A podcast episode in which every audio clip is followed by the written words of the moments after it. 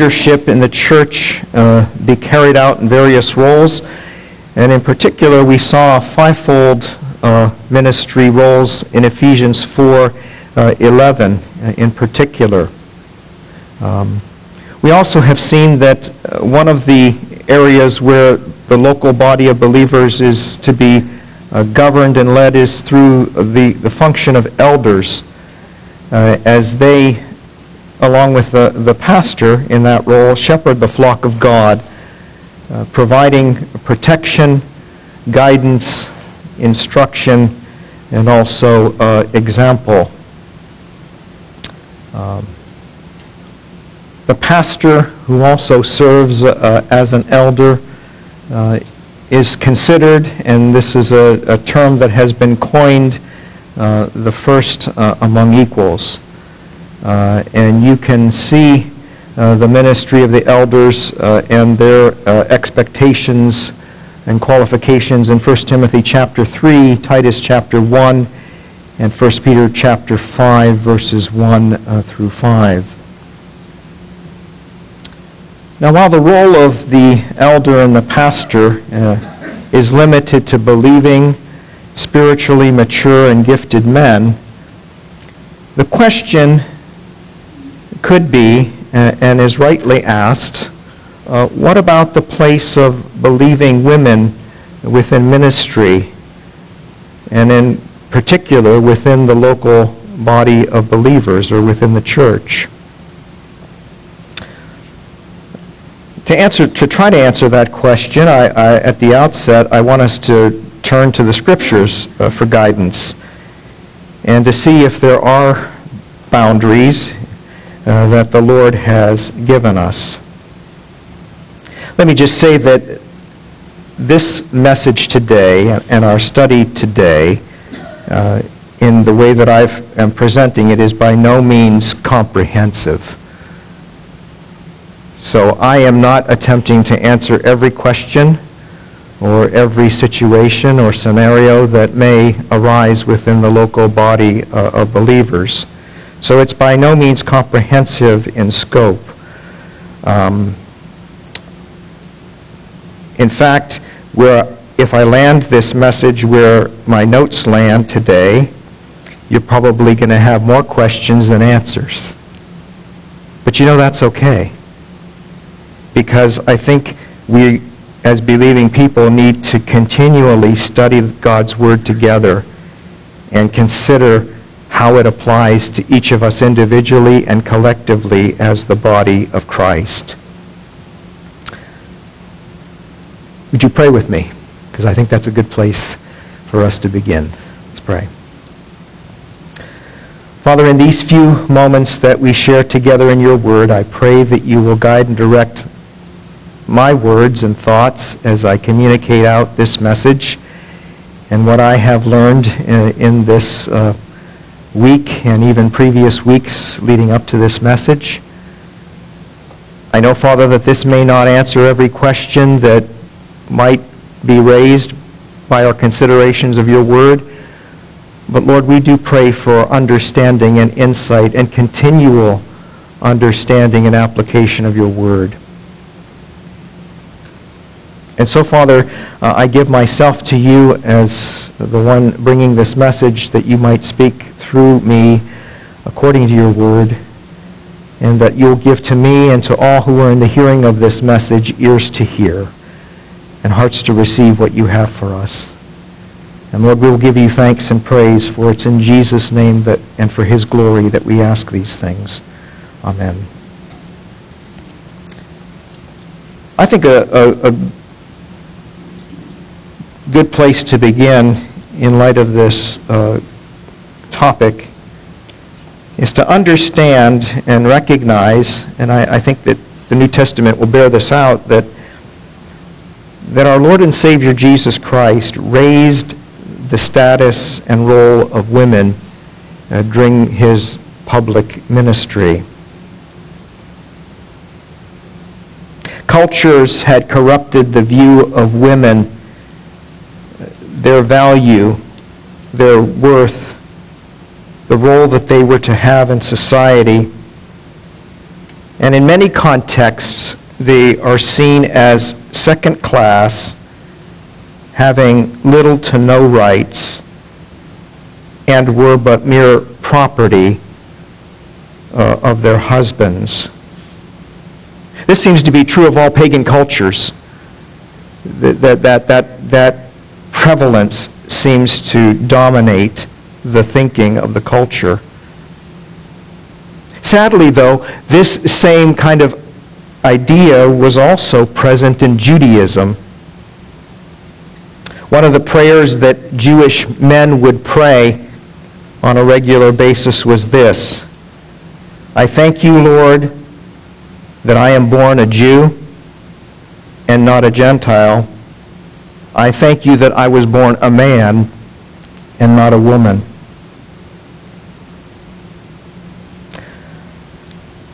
Having said that, a brief survey of the life of Christ reveals that Jesus himself corrected the corruption that had become embedded in Judaism and in the cultures of his day, and really in the cultures of the world. And I think that he did this in the best possible way because he did it by way of example. The first place that my mind went in, in, in, sharing this with you this morning is from the Gospel of John, chapter 4.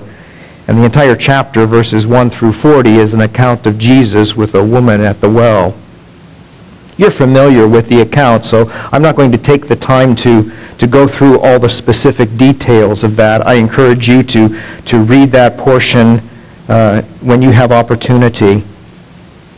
But it's interesting that, that Jesus comes to this well uh, in the middle of the day. He's, he's weary from his journey, and he engages her in conversation. That in itself was considered taboo in that day.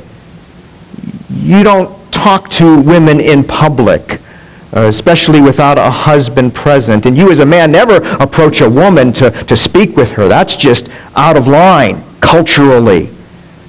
But you see, Jesus asks her for a drink, and that, that provides him an opportunity to have this conversation and engage her with a, a, greater need that was in her life than just water and coming to this well to water her flocks, if she had any, or to just water for herself. He offered her living water, which was himself, that would satisfy her soul and provide her a right relationship with God. After all, the whole purpose of Jesus coming was to save sinners.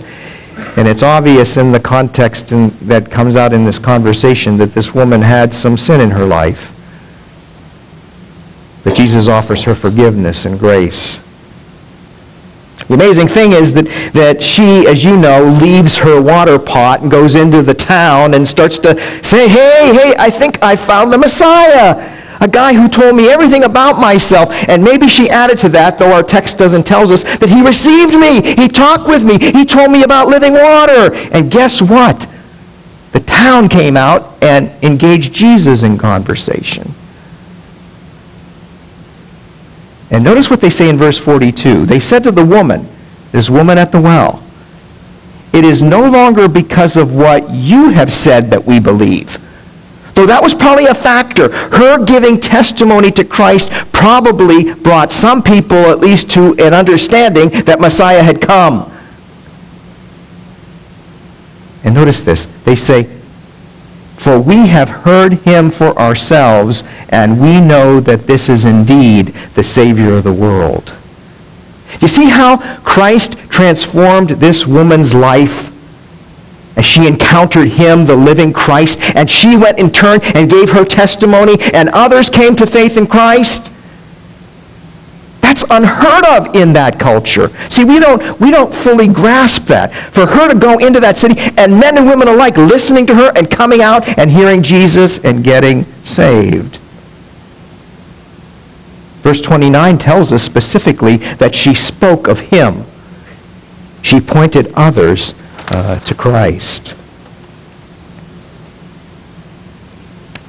You also have another example uh, by from the life of Christ found in Luke chapter 10 verses 38 to 42. And Jesus here comes to a particular village, and he goes into the home of, of these two sisters known by the name of Mary uh, and Martha. And we know that uh, there was some tension in that household because Mary, as we're told here, verse 39, who was Martha's sister, sat at the Lord's feet and listened to his teaching. She was taking the place of a disciple, sitting at the feet of the master or the rabbi, and she's listening uh, to Jesus. Um, Martha doesn't like that because, you know, they're invited him over for dinner and she's stuck in the kitchen, you know, with all the preparations. And so she comes out and chastises the Lord, surprisingly. And don't you care that my sister's out here just sort of listening to your teaching and you're, she's not helping me? But notice how the Lord doesn't say, you know, Mary, you, maybe we ought to cut this conversation short. Go in the kitchen and fi- fix our dinner. No, he responded by saying, Martha, you're anxious and troubled about a lot of things. Really, there's only one thing that's necessary. Mary has chosen the good portion, and that will not be taken uh, away from her. The, the good part was sitting at the feet of Jesus and being taught by him, which says that, that women can receive and be taught the Word of God from Christ himself.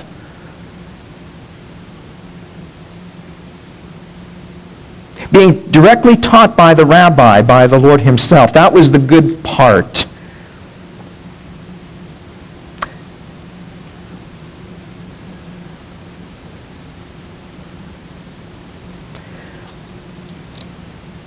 It's kind of interesting. Back when Lifeway had a store here in town, it, it, it struck me as I went through the one section where they had material for Sunday school, Bible study, and things like that, that there were all these women's studies. And I was amazed at the, the subject matter of these studies. Books of the Bible, the attributes of God. And on and on the list goes, and it was like, wow. And I thought, where's the men's section? And lo and behold, there was very little. And I scratched my head and I thought to myself, now wait a minute. Don't men need to be taught the Word of God as well? That's something for you to, to ask yourself the question. Why is it that men can't come together and open up the Bible and study it? I understand the, the, the, the, manly thing is to do, to do, to do, to do. But don't we need to also be taught the Word of God and come together around the Word of God? Mary was being commended for doing something that was culturally not acceptable, and yet he commended it. But what about in our culture today where it's reversed? Where the kind of the concept is that, well, Bible study is for women. That's a women's role and job. Men, we need to be real, realize that God calls us to know and handle his word as believing men. Kind of interesting, Luke uh, mentions Mary Magdalene uh, in Luke 8, 2 and 3. She was healed of demon spirits. And in Luke's gospel, if you turn back a couple pages, uh, Luke 8, we're told about Mary Magdalene, but we're also told about some other women as well. Uh, in Luke chapter 8, you see these, uh, these words.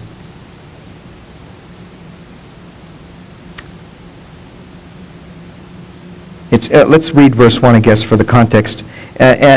Soon afterward, he went through the cities and villages proclaiming and bringing the good news of the kingdom of God. And the twelve were with him. And also, now notice this, some women who had been healed of evil spirits and infirmities.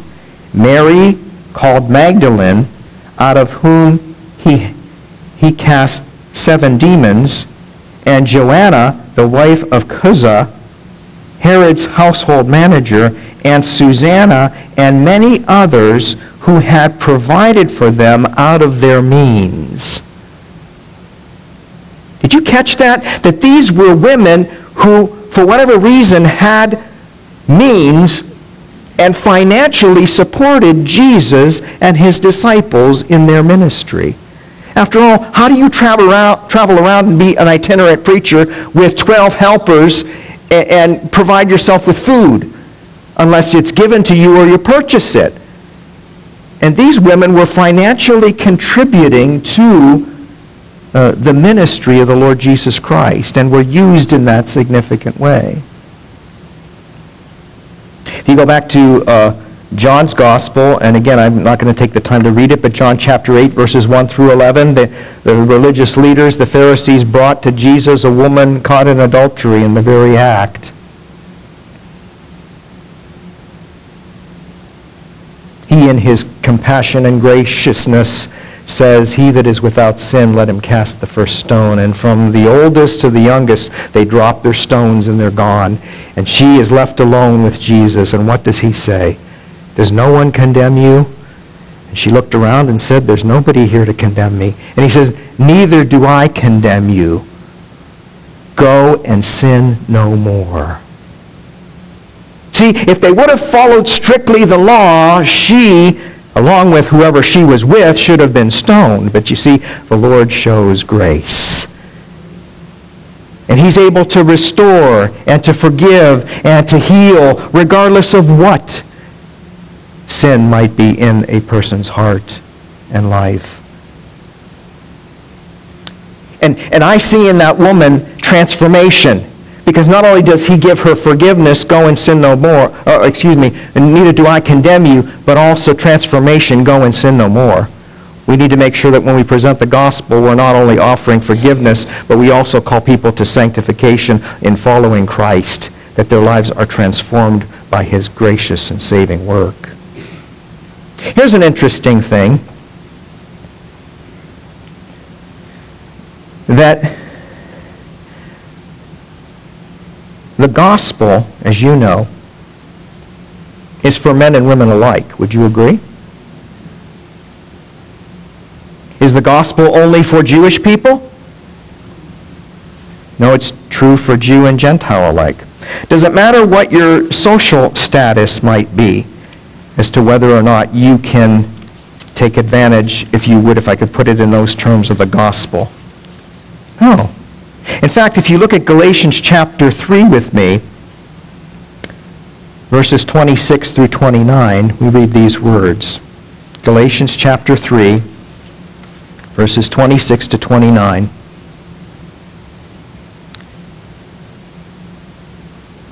And Paul makes this declaration. It's a part of a greater sentence, but verse 26 picks up For in Christ Jesus you are all sons of God through faith.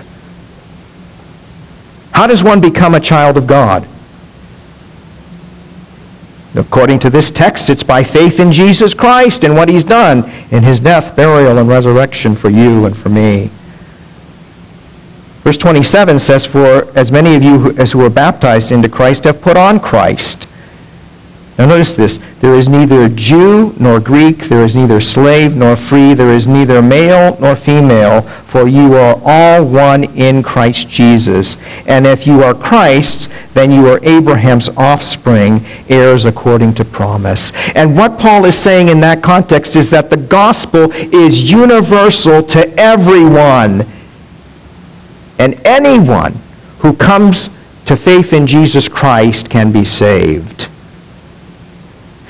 Now, the reason why I, I bring that up is because salvation in Christ, with all the blessings that that entails, is equally available to all. However, be careful that you don't use a verse such as this to say that it erases the distinct roles that exist that God has ordained.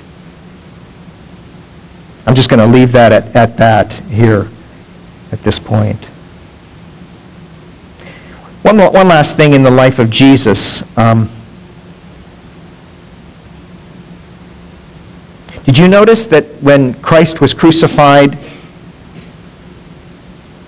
who were the ones at the cross? The women. Now, John was there for a brief moment with the mother of Jesus and was entrusted with the care of Jesus' mother. But they were at the cross, Matthew 27, 55. They were at his burial site, Matthew 27, 61. And who were the first ones to go there on Resurrection Sunday?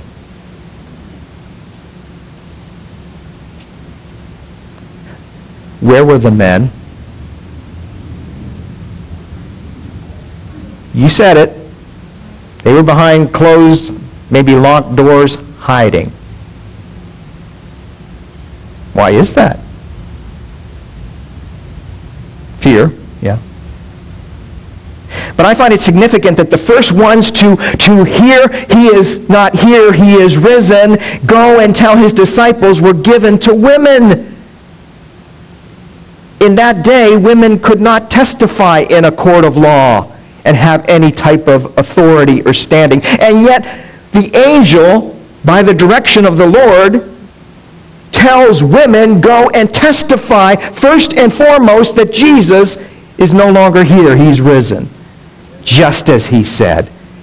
And these women faithfully carried out and executed the command that they were given.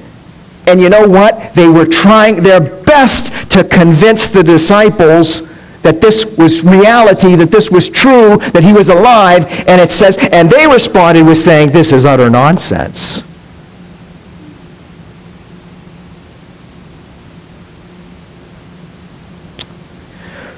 What about Pentecost? We call Pentecost the birthday of the church. When, when, when the Holy Spirit descended upon believers and birthed what is now the church, so that everyone who places their faith in Jesus Christ by the same Holy Spirit is baptized or put into that same mystical body known as the body of Christ. That began on the day of Pentecost. Now, if you turn to Acts chapter 2 with me, you will notice that when the Spirit of God came, the Spirit of God came upon all who were gathered. And I find it significant that they were all, as we're told in verse 4, they were all filled with the Holy Spirit and began to speak in other tongues as the Spirit gave them utterance. The text doesn't tell you or me that it was just the apostles who spoke in tongues. It says that all who were there in that particular context, when the Spirit of God descended upon them and gave them that divine enablement to speak, they spoke. And what did they speak? If you read the context further of Acts, they're speaking about the wonderful works of God. They're giving praise to God.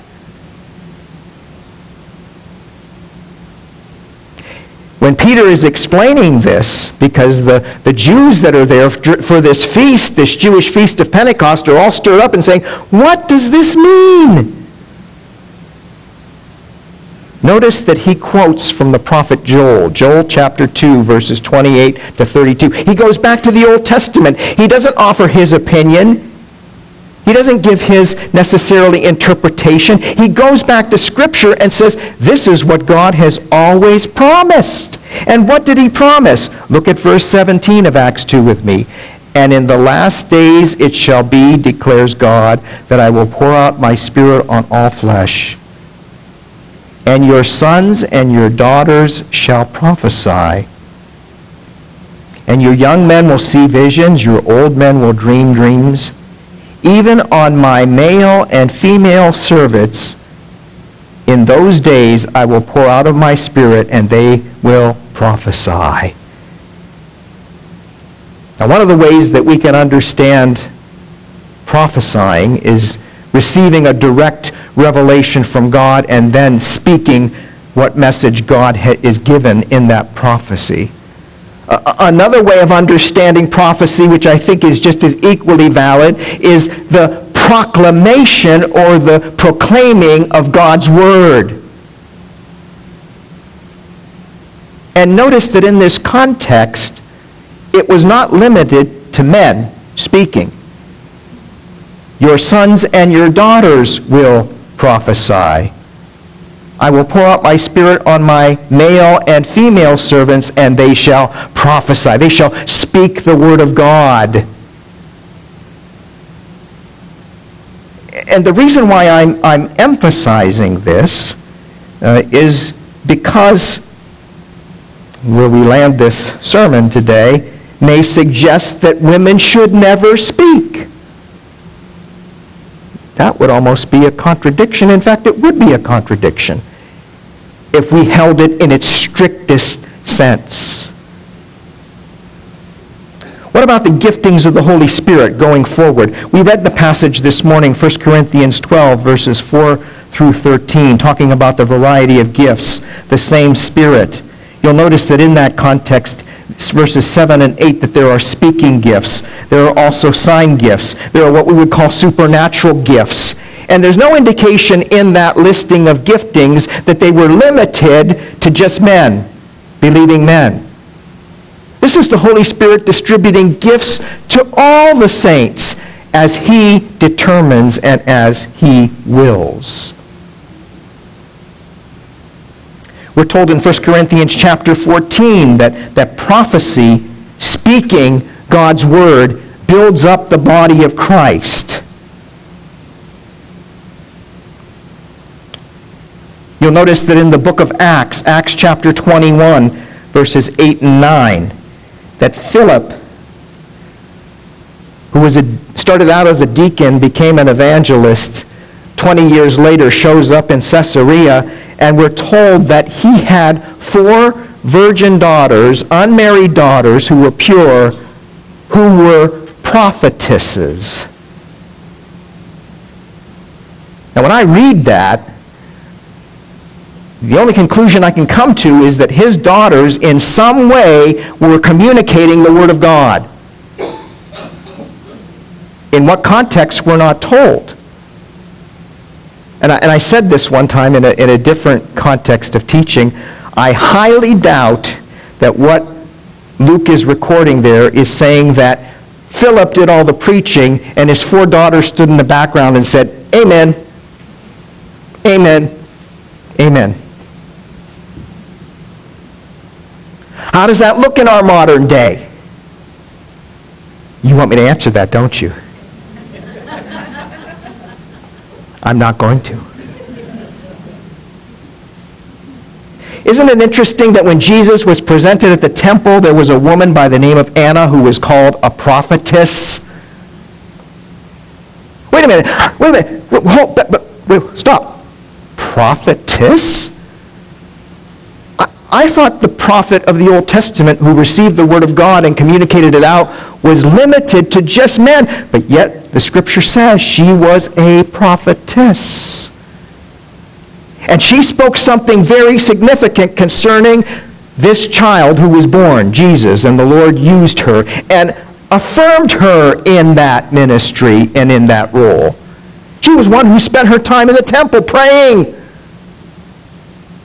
and when she had opportunity to give witness to Christ, she verbally spoke something about Jesus to Mary and to, to Joseph. In fact, if you go back to the Old Testament, you see that there are several women who were named prophetesses whom God used. So, in some manner, these believing women were used by God to communicate the Word of God and His will to other believers.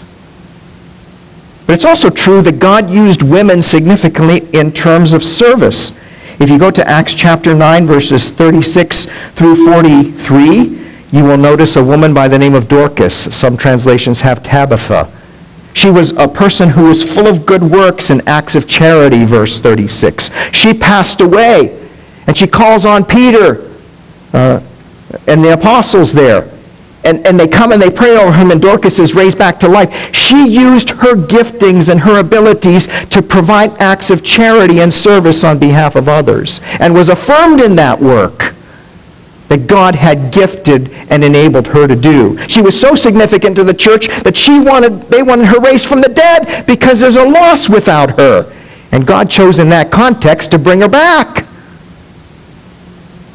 Here's another interesting thing. If you look at Acts chapter, excuse me, Romans chapter 16, in the first 16 verses, Paul gives a listing of all kinds of individuals that were at the church of Rome that received his greeting. And the first person that heads the list in Acts chapter 16, verses 1 and 2, is a woman by the name of Phoebe.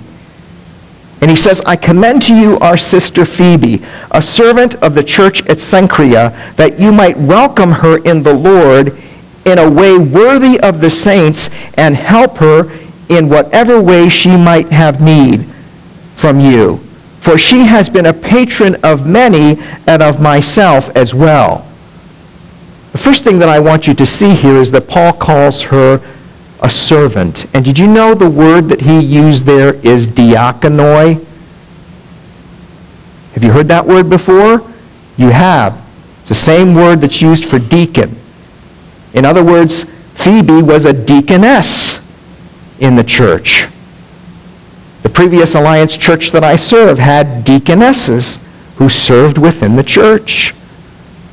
She was significant. Some suggest that Phoebe was the one that was actually carrying the letter Paul wrote to the Romans to the Roman church as, as sort of the envoy. Can you imagine the privilege of carrying the letter that Paul wrote under the inspiration of the Holy Spirit, known as Romans, to the Roman church and delivering it?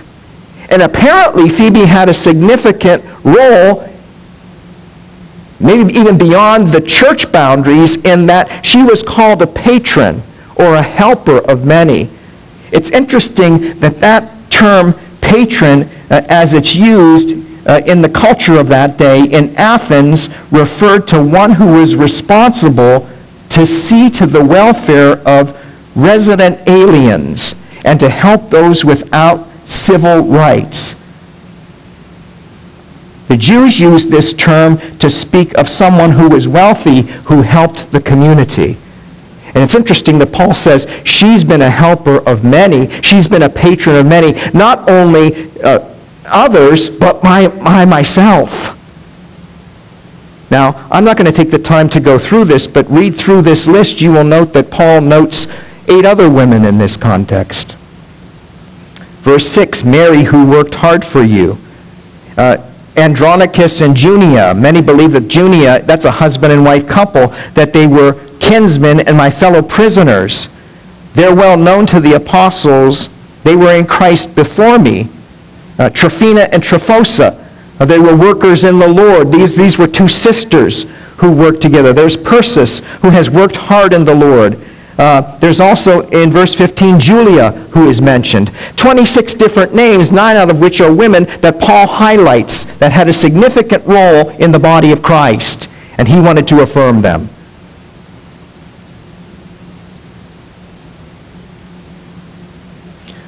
I would suggest to you that it's clear that believing women had a prominent places of ministry and service within the local church. We may not always be as clear as we would like to be. However, we continue to look at the totality of Scripture and wrestle with how we apply what we know being guided by the Holy Spirit. And here's, here's, here's where I, I will leave us today in this consideration. Because I have to be honest and say, I can't answer all the questions of how that looks in the local body of Christ. But I do think that there is a place where the church needs to, and I'm talking about church in general, needs to certainly affirm, come alongside, encourage, allow for women to have significant ministry within the church. That does not relinquish, if you would, the responsibility men have to be leaders and involved using their gifts within the church. I want to suggest to you, it's just something to ponder. in this consideration. That maybe some of the reasons why women have ended up in places in the church that maybe aren't ordained by God, I'm going to just use that term, is because men have failed in their responsibility to be leaders in their home and in the church. So it is, it is more than just a question of where are women to serve in the body of Christ, but where are men in your marriage, in your household, in the body of Christ? Are you fulfilling the roles God has given you? So that it by default doesn't become the role of someone else. Do you understand what I'm saying here this morning? Please give me some feedback. And, I'm not saying that to affirm me. I'm just saying, uh, are you understanding what I'm saying here this morning? So here, here's, the la- here's the last passage. And again, I am. I, I, I, I read this with fear and trepidation because it might just say, well, that just, that just negated everything you just said. And I've wrestled with this. And my friends, if you think that it's as clear and cut and dry as it uh, at first appears, you haven't read what other Christians who love the Word of God and have read it have said. And I'm not saying that I have the final answer.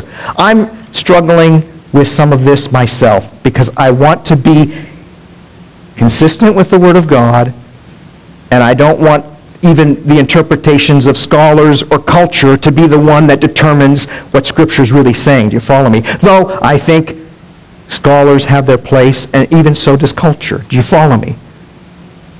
So please understand that. Now, the, this is the last passage, and, and, and it is the last one. I won't go to the parallel, I'll just give it to you. But 1 Timothy chapter 2, verses 8 through 15.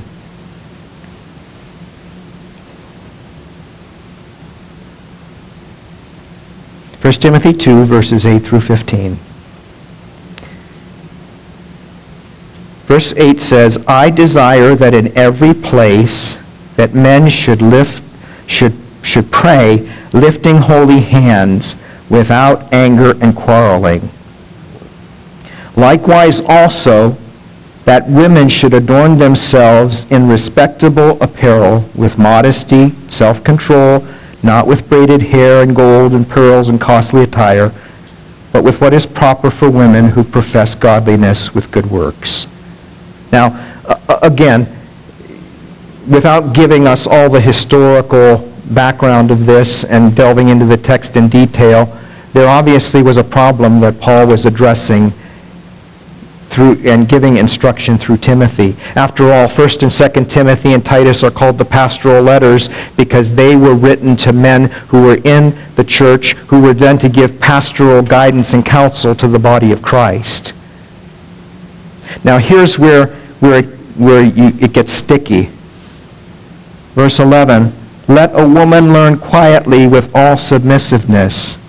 I do not permit a woman to teach or to exercise authority over a man. Rather, she is to remain quiet. For Adam was formed first, then Eve. And Adam was not deceived, but the woman was deceived and became a transgressor. Yet she will be saved through childbearing if they continue in faith and in love and in holiness with self-control. Wow, there's a lot there. Would you agree? There's a parallel passage in 1 Corinthians chapter 14 verses 26 through 40 that speak about keeping silent within the church. Now,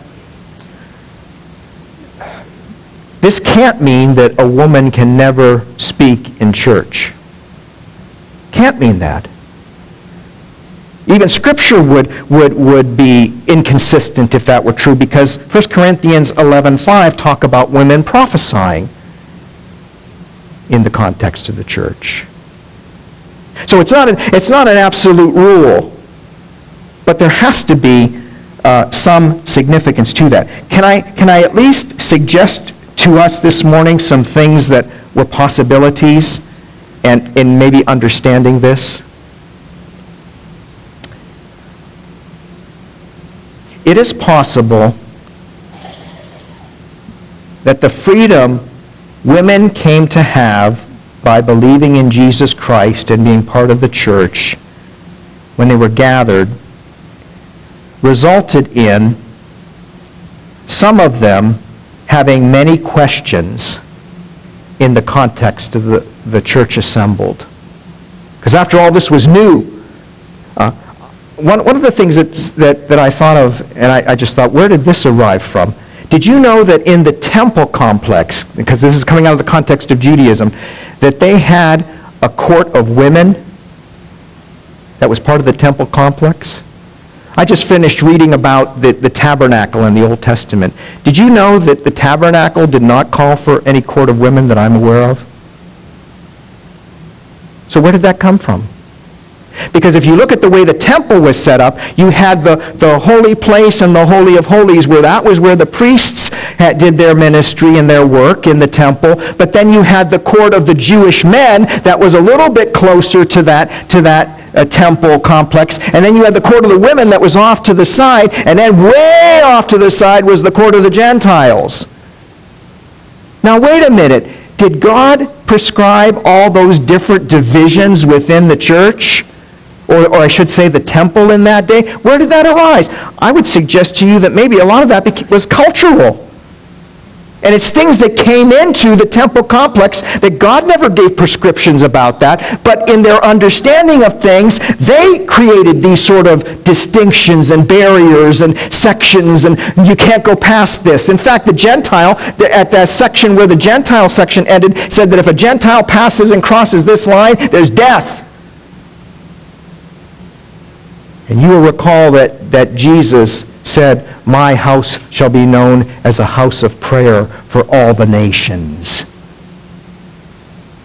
And yet they were pushed off to the side because maybe a mishandling and misunderstanding of what God had taught.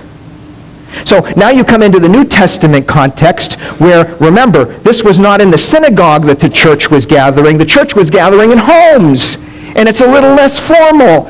And maybe the possibility was that Paul is addressing here in these contexts is that because men and women were now together, and for some of these women, this was the first time they're hearing these things, that they're constantly asking questions in the middle of a teaching. It would be very disruptive here this morning, whether it's a man or a woman, that stop me in the middle of the message and say, oh, yeah, but what about, oh, hey, what about this? Oh, what about... How am I supposed to bring a message if I'm constantly being interrupted. So Paul may be giving this exhortation to say, if you have questions, save them for when you get home and maybe your husband can help explain them to you. Do you follow me? Uh, uh, uh another uh, possibility, um, because of this, 1 Corinthians 14, verse 50, that Paul is trying to st- establish uh, orderliness in the church. And without getting too deep into this, you'll recall that Paul says earlier in Corinthians that when, when a prophecy is given, that, that others should evaluate that prophecy.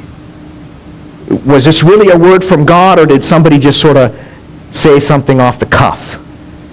Maybe there's the possibility that when he said that the women are silent, that maybe he was restricting in that particular context the evaluation of whether this is doctrine or not to leave it to the elders of the church or the men that were present. Do you follow me? I don't think you follow me.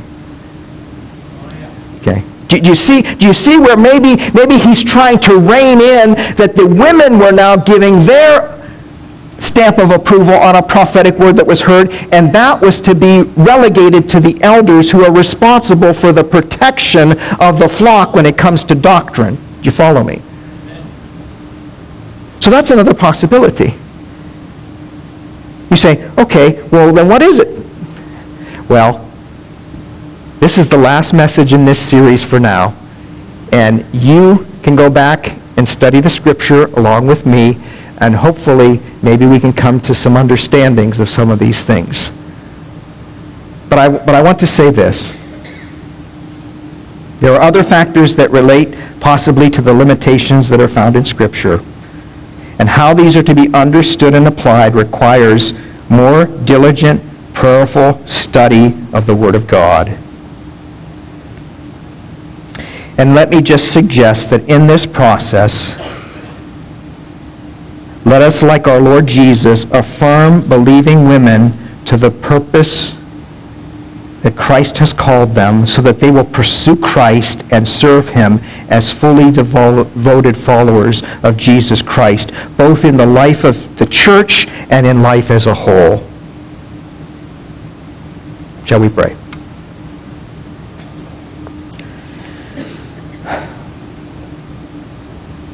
Heavenly Father, I know that considerations of your word this morning require a lot of prayerful thought as to how some of these scriptures are to be understood and applied. And I know, Heavenly Father, that I have not necessarily answered every question that we as a, a body of believers might have in regard to where believing women serve within the body of Christ. I pray, Lord, that you will please help me to continue to study your word and to have more clarity on these matters. I pray for this congregation that we will continue to study your word, to wrestle with some of these texts, and to come to, a, to an understanding, Lord, of how we live according to your word in these days. We've already seen, Father, that in leadership within the church, whether it relates to men or women, that the church is supposed to be a, a display of the wisdom of God. Forgive us, Father, that our own limitations and, and other things that we've introduced into your church at times sort of cloud that wisdom and don't allow it to be seen. Because maybe we're not applying your word uh, as thoroughly as we should. Father, help us in the considerations of these topics to pursue Christ, and above all else, to want to please Him, whether that be in the context of, of the church body or whether that be in our individual lives. And Father, for saving us, Lord, we give you thanks. For making us your very own and being your people, thank you. May we, may we seek to honor and glorify you in all things.